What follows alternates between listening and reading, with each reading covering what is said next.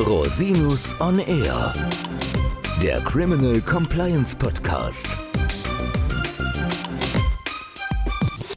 Herzlich willkommen zum Criminal Compliance Podcast. Schön, dass Sie wieder eingeschaltet haben. Mein Name ist Christian Rosinus und heute geht es um das Thema Krisenmanagement bei Compliance-Krisen.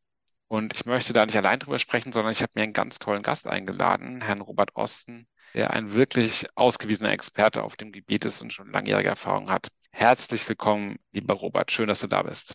Hallo Christian, vielen Dank für die Einladung. Ja, lieber Robert, erzähl uns doch mal, wer bist du und was machst du so?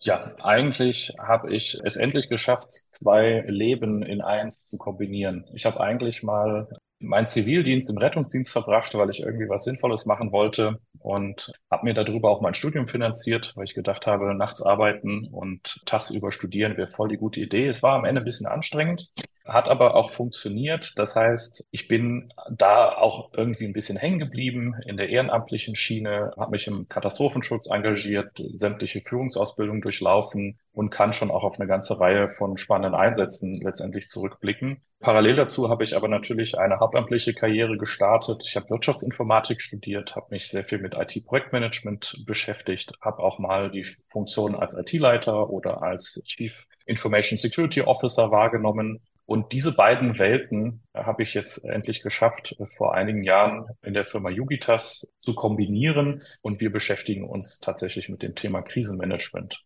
Was genau bedeutet Krisenmanagement für euch? Ihr habt ja auch einen tollen Podcast, den würde ich natürlich auch in den Show Notes verlinken. Vielleicht kannst du das mal kurz vorstellen. Genau, also wir betrachten das komplette Feld des Business Continuity Managements, schweres Wort, und ein Teil davon ist eben auch das Krisenmanagement. Von der Krise sprechen wir immer dann, wenn sich ein Unternehmen im Ganzen oder zumindest in einem wesentlichen Teil im Fortbestand gefährdet sieht. Also ganz klar, wenn ich diese Krise nicht in den Griff bekomme, gibt es das Unternehmen danach nicht mehr. So simpel und so schwierig zugleich. Und darauf. Oder jedenfalls in sehr stark geänderter Form. Oder das, ja, ja, genau, genau. Und auf diese wie man mit solchen Situationen umgeht, das ist im Prinzip das Krisenmanagement und darauf versuchen wir, unsere Kunden bestmöglich vorzubereiten. Parallel dazu natürlich alle möglichen flankierenden Maßnahmen zu ergreifen, sei es technisch oder organisatorisch, dass es überhaupt gar nicht erst zu einer Krise kommt oder man potenziell an der Schwelle vom Notfall zur Krise schon wieder abbiegen kann. Häufig hat man auch die Situation, dass man ähnlich wie bei einer Feuerwehr vielleicht auch immer eine Stufe höher alarmiert. Also, dass ich vielleicht noch gar nicht in der Krise bin als Unternehmen, aber gut beraten, dass ich vielleicht die Krisenmanagementstruktur schon mal aktiviere und dann feststelle, ah, Glück gehabt, wir konnten doch an der Schwelle zur Krise das Ganze eindämmen und wir können alle wieder beruhigt nach Hause gehen. Ich vergleiche das, wie gesagt, immer ein bisschen mit einem Feuerwehreinsatz. Die kommen ja auch gerne mal mit initial mehr, als man braucht und schicken lieber nach Hause. Besser als quasi nach, mit, mit Zeitverzögerung nachzufordern. Das ist richtig. Das gilt ja auch im Rahmen der Strafverteidigung oder auch im Rahmen der Compliance-Beratung ähnlich. Und da gibt es ja auch Schnittstellen. Wir wollen ja heute auch mal über das Thema Compliance-Krisen reden. Also ihr habt ja auch einen sehr starken Ansatz oder eine sehr starke Praxis im Bereich der Beratung zu Compliance-Krisen. Vielleicht kannst du mal kurz erläutern, welche Art von Compliance-Krisen da erfasst sind. Krisen sind natürlich aus verschiedensten Richtungen möglich. Das können klassischerweise, was uns jetzt alle immer wieder betrifft oder wir den Nachrichten sehen, Klimawandel, Naturkatastrophen, Lieferengpässe durch politische Auseinandersetzungen oder sogar kriegerische Auseinandersetzungen, verdeckte und offene Handelskriege. Da ist man natürlich schon auch teilweise an der Schwelle zu Compliance-Themen. Wir haben klassisch Ransomware-Angriffe, wo man auch sehr schnell Thema Datenschutzverstöße, dass die Exposition von vielleicht vertraulichen Daten auch von Kunden und Lieferanten, ja, aber Entschädigung auch durch auch Eigenschädigung durch Erpressung oder was auch immer oder genau Eigenschädigung ja. durch durch Erpressung, die Fragestellung Lösegeld zahlen ja nein und wenn ja, mache ich mich damit nicht eigentlich auch strafbar genau. und so weiter. Also das gehört da alles in so Komplexe rein. Aber dann gibt es natürlich auch noch ganz spannende Bereiche wie das, was so gemeinhin unter dem Titel Korruption läuft ja. ja, das ist ja nicht, nicht immer nur die gemeinhin bekannte Bestechung, also wirklich Geld, sondern Korruption hat halt extrem viele Gesichter und ist in viel ausgeprägter, als man vielleicht so in der Öffentlichkeit wahrnimmt. Mein, mein liebstes Beispiel ist immer, Unternehmen geben wahnsinnig viel Geld aus für IT-Sicherheitstechnik. Da werden Millionen an Lizenzen, an Hardware, an Personal ausgegeben. Auf einmal wird es ja total interessant, gar nicht mehr technisch anzugreifen, sondern eben über die persönliche Schiene. Ja, das heißt, wie wird denn eigentlich IT-Personal überprüft, Background-Check gemacht? Wie kann ich mir sicher sein, dass der neue Mitarbeiter in meiner IT-Sicherheitsabteilung, der qua seines Amtes sehr umfangreich mit, mit Rechten ausgestattet wird in der IT-Landschaft, nicht noch einen zweiten, ich sage jetzt mal überspitzt Arbeitgeber hat und für zwei Seiten arbeitet. Ähm, und das sind so Fälle, die uns tatsächlich auch begegnen. Und das kann sehr schnell natürlich auch zu Krisensituationen führen. Genau, und ich, wir hatten ja im Vorgespräch auch nochmal über das Thema Betriebsunfälle gesprochen. Ich finde das auch mhm. ein ganz wichtiges Thema, gerade im Bereich der Bauwirtschaft, wo sowas ja auch vorkommt, regelmäßig und wo es natürlich dann auch immer strafrechtliche Ermittlungen geben kann, aber auch einen erheblichen Reputationsschaden. Äh, sowas würdet ihr auch machen, ne? Ganz genau. Also wir haben zum Beispiel ein großes Bauunternehmen dabei beraten, wie man sich krisenkommunikationstechnisch aufstellt, wenn auf einer vielleicht auch größeren Baustelle wie einer Rathaussanierung, einem Stadionbau oder also auch wirklich einem öffentlichkeitswirksamen Projekt sich zum Beispiel ein äh, tödlicher Bauunfall eines Sub-Sub-Subdienstleisters ereignet, steht sofort die Presse vor der Tür. Der geschulte Unternehmenspressesprecher ist weit, weit weg. Und der Bauleiter hat auf einmal das Mikrofon unter der Nase und soll irgendwas sagen. Und auf einmal ist aber auch alles, was er ab da sagt, sowohl reputativ relevant, als aber potenziell eben auch, wenn es darum geht, den, den Fall juristisch aufzubereiten. Und da müssen die Leute natürlich schon wissen, was sie sagen, was sie nicht sagen. Gar nichts zu sagen ist häufig auch die schlecht, eine schlechte Idee, weil dann dichtet die Presse äh, selber was zusammen und das führt dann auch wieder zum Thema, was man reputativ einfangen muss. Also die, die vorbereitenden Elemente einer, einer Akzeptanz, einer Risikokommunikation als Vorbereitung auf eine eigentliche Krisenkommunikation ist zum Beispiel ein ganz wesentlicher Punkt aus meiner Sicht in der Vorbereitung auf Krisenfälle. Was sind denn so aus deiner Sicht die wesentlichen Elemente eines guten Krisenmanagements im weitesten Sinne bei Compliance-Fällen?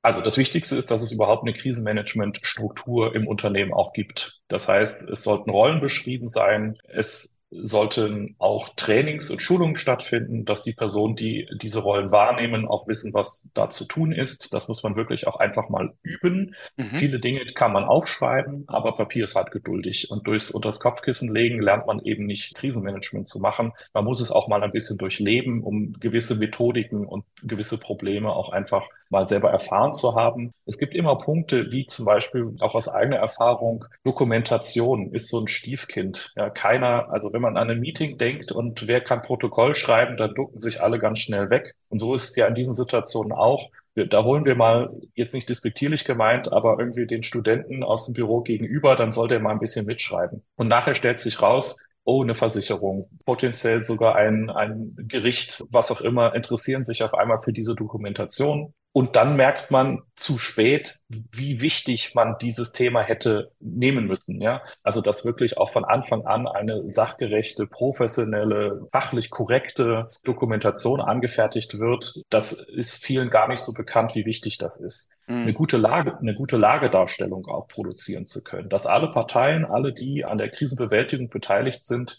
synchronisiert sind, ja, und nicht wirklich irgendwo den Elfenbeinturm gibt, die sich A ausdenken und die Realität unten gibt, die B machen und damit tatsächlich Dinge vollkommen auch auseinanderlaufen. Das erlebt man immer wieder, kann man auch sehr schön simulieren, dass man es eben eben auch erfahrbar macht. Und ein Keypunkt, ob in der Übung oder in der Realität, ist immer das Thema Kommunikation. Also die interne Kommunikation. Viele sind auch, was die Kommunikation zu Mitarbeitenden angeht, zu Kunden, zu Lieferanten, sehr, sehr zurückhaltend, Kopf in den Sand stecken, Salamitaktik, und am Ende kommt doch alles raus und wird viel, viel schlimmer einzufangen. Und das kann man eben auch sehr gut vorbereiten. Das kann man trainieren. Da kann man sich bestimmte Dinge eben auch schon zurechtlegen. Deshalb, das sind aus meiner Sicht schon so die wesentlichen Elemente, die man immer befolgen muss, ob es jetzt die Naturkatastrophe oder die Ransomware-Attacke ist. Und dann gibt es natürlich szenarioabhängig vielleicht noch weitere fachliche Themen, die man berücksichtigen sollte. Aber man sollte sich als, als Unternehmen immer klar machen, was sind denn für mich potenzielle Risiken?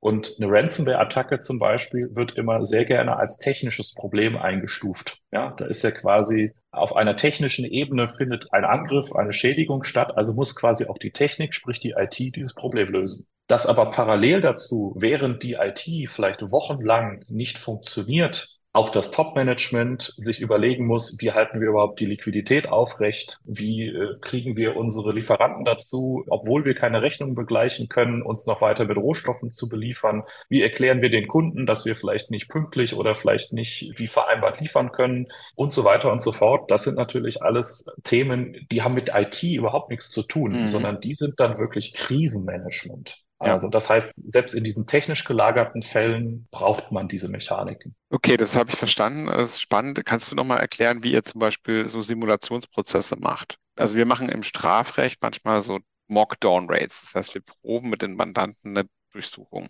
Das muss man natürlich kommunikativ gut vorbereiten und das muss man auch genau erklären, warum man das macht und Meistens ist dann Besorgnis da, dass konkret was bevorsteht und dass man es deshalb macht und so. Und dann gehört natürlich zu guter Compliance sowas ab und zu mal zu machen, ab einer gewissen Unternehmensgröße. Was macht ihr denn da zum Beispiel, also wenn ihr übt mit den Mitarbeitenden oder mit den Unternehmen? Gibt es da Dinge, die jetzt da Standardpraxis sind oder macht man das je nach Unternehmen völlig from scratch?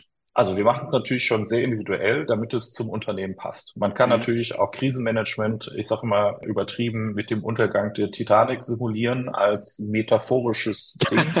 die Erfahrung zeigt, dass die Teilnehmer an der Übung dann aber schnell das Ganze in Lächerlichkeit ziehen, beziehungsweise sagen, aber bei uns ist das ja alles ganz anders. Mhm. Und das darf halt aus meiner Sicht keine Ausrede sein und deshalb schneiden wir das schon sehr individuell auf die Kunden letztendlich zu. Das heißt, wir denken uns gemeinsam mit dem Kunden ein Szenario aus, aus. Das kann technisch sein, das muss nicht technisch sein. Also wir haben vor zwei Jahren zufälligerweise auch mit einem äh, größeren Produktionsunternehmen eine Naturkatastrophe, ein Starkregenereignis mhm. geprobt, die uns dann, nachdem zwei Monate später de facto das Szenario sogar eingetreten ist im südlichen Nordrhein-Westfalen, nachher Bilder geschickt haben, wie die Werksfeuerwehr IT-Personal mit dem Schlauchboot vom Werksgelände evakuiert. Ja. Ah. Und als wir die Szenarioerstellung gemacht haben und wir uns überlegt haben, wir wollen mal die Kombination aus IT-Notfallmanagement, aus Werksfeuerwehr, aus Werkssicherheit, mhm. haben wir natürlich schon überlegt, was saugen wir uns denn da aus den, aus den Fingern, wie diese Bereiche in einem Szenario zusammenzubringen sind. Und dass unsere Glaskugel so gut ist, das haben wir natürlich auch nicht gehofft. Aber letztendlich wurden dann sogar unsere Übungspläne angewendet im Realfall. Das heißt, wir haben, glaube ich, ein ganz gutes Gefühl dafür, was auch realistische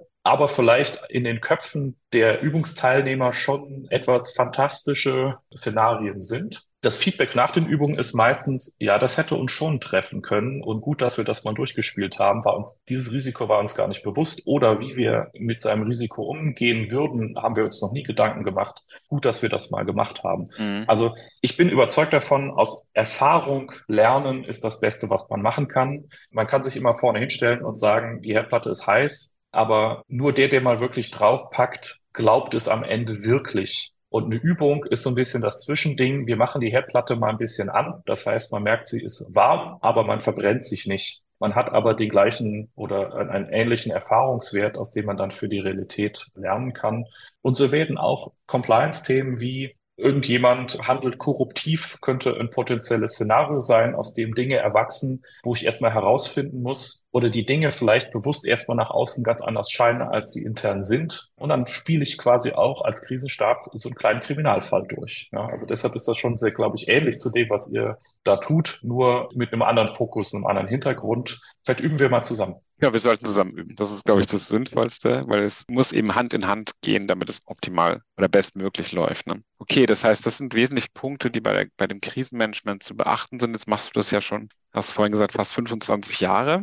Das ist eine sehr, sehr langjährige Erfahrung. Was sind denn deine Key Learnings der letzten Jahrzehnte sozusagen, wenn du mal zurückblickst und in die Zukunft blicken möchtest? Wo wird sich das dann hinentwickeln? Also wenn ich zurückblicke, ich glaube, Communication is key, ist ein ganz, ganz wichtiger Punkt. Das kann man bei jeder Übung auch sofort in die Auswertung schreiben. Da hat die Übung noch nicht angefangen. Kommunikation, Ausrufezeichen. Deshalb daran muss man immer arbeiten, aber da haben selbst professionellste Krisenstäbe immer wieder Probleme mit. Ja. Man muss üben, üben, üben. Also den Erste-Hilfe-Kurs, den man vor 25 Jahren mal gemacht hat, wenn es dann soweit ist, man muss ihn anwenden, sitzt der nicht, wenn man nicht in der Zwischenzeit das Ganze nochmal durchgespielt hat und weiß, wie die Handgriffe sitzen. Also deshalb üben ist ein ganz, ganz wichtiger wichtiger Punkt. Mhm. Vielfach hängt das Ganze leider auch immer an Einzelpersonen. Das heißt, Personenauswahl ist auch ein ganz wichtiger Punkt. Es gibt ganz viele Krisen, die zwar als erfolgreich gemanagt abgehakt werden, aber wenn man sich es genau anguckt, eigentlich deshalb, weil gerade die richtige Person am richtigen Ort war und sich getraut hat, vielleicht auch außerhalb ihrer Kompetenzen zu entscheiden, dann als Held gefeiert wird. Aber wenn man dieses Zufallsprodukt eigentlich mal aus dem Fall rausstreichen würde, hätte es auch ganz anders ausgehen können. Mhm. Deshalb ist es halt ganz wichtig, dass man ja auch über Training und über entsprechende Konzepte und Planungen nicht sich darauf verlassen muss, dass eben der Richtige am richtigen Ort ist. Ja, das sind da glückliche Fügungen, aber wie gesagt, das kann nicht ein Plan sein. Also das sind schon so, so die ganz wichtigen Punkte.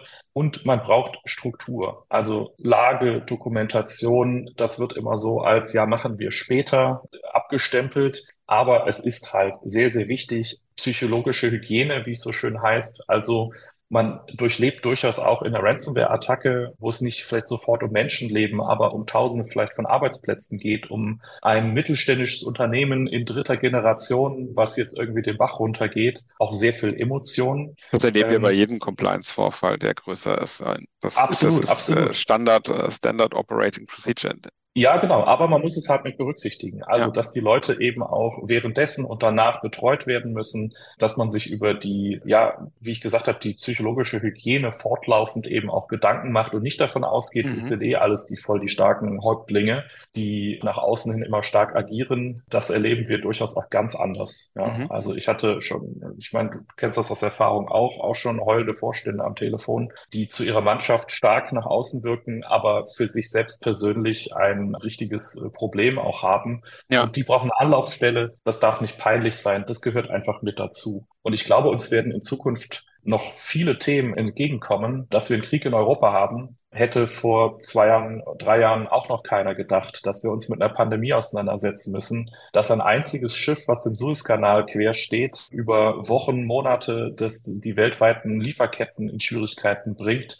Ich glaube, es dürfte beim letzten mittlerweile hoffentlich angekommen sein, dass wir uns in einer Welt befinden, in der man sich einfach damit dem Thema auseinandersetzen muss. Irgendwann wird man, ob man will oder nicht, Teil vielleicht einer Krise werden. Ja. Das ist ein sehr schönes Schlusswort. Wir sind ja schon fast am Ende. Hast du noch irgendwas, was du unseren Hörerinnen und Hörern mitgeben möchtest?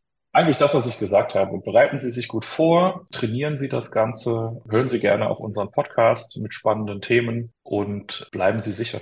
Ja, vielen Dank, lieber Robert. Das ist ganz toll noch, dass du dir die Zeit genommen hast, hier unseren Hörerinnen und Hörern informatives Heads-up zu geben. Den Business Resilience Podcast, den packe ich natürlich in den Show Notes, liebe Hörerinnen und Hörer. Da können Sie sich dann ein eigenes Bild machen. Das sind wirklich sehr spannende Themen und auch sehr vielfältig. Also es lohnt sich da reinzuhören. Dir, lieber Robert, nochmal ganz herzlichen Dank. Hat großen Spaß gemacht.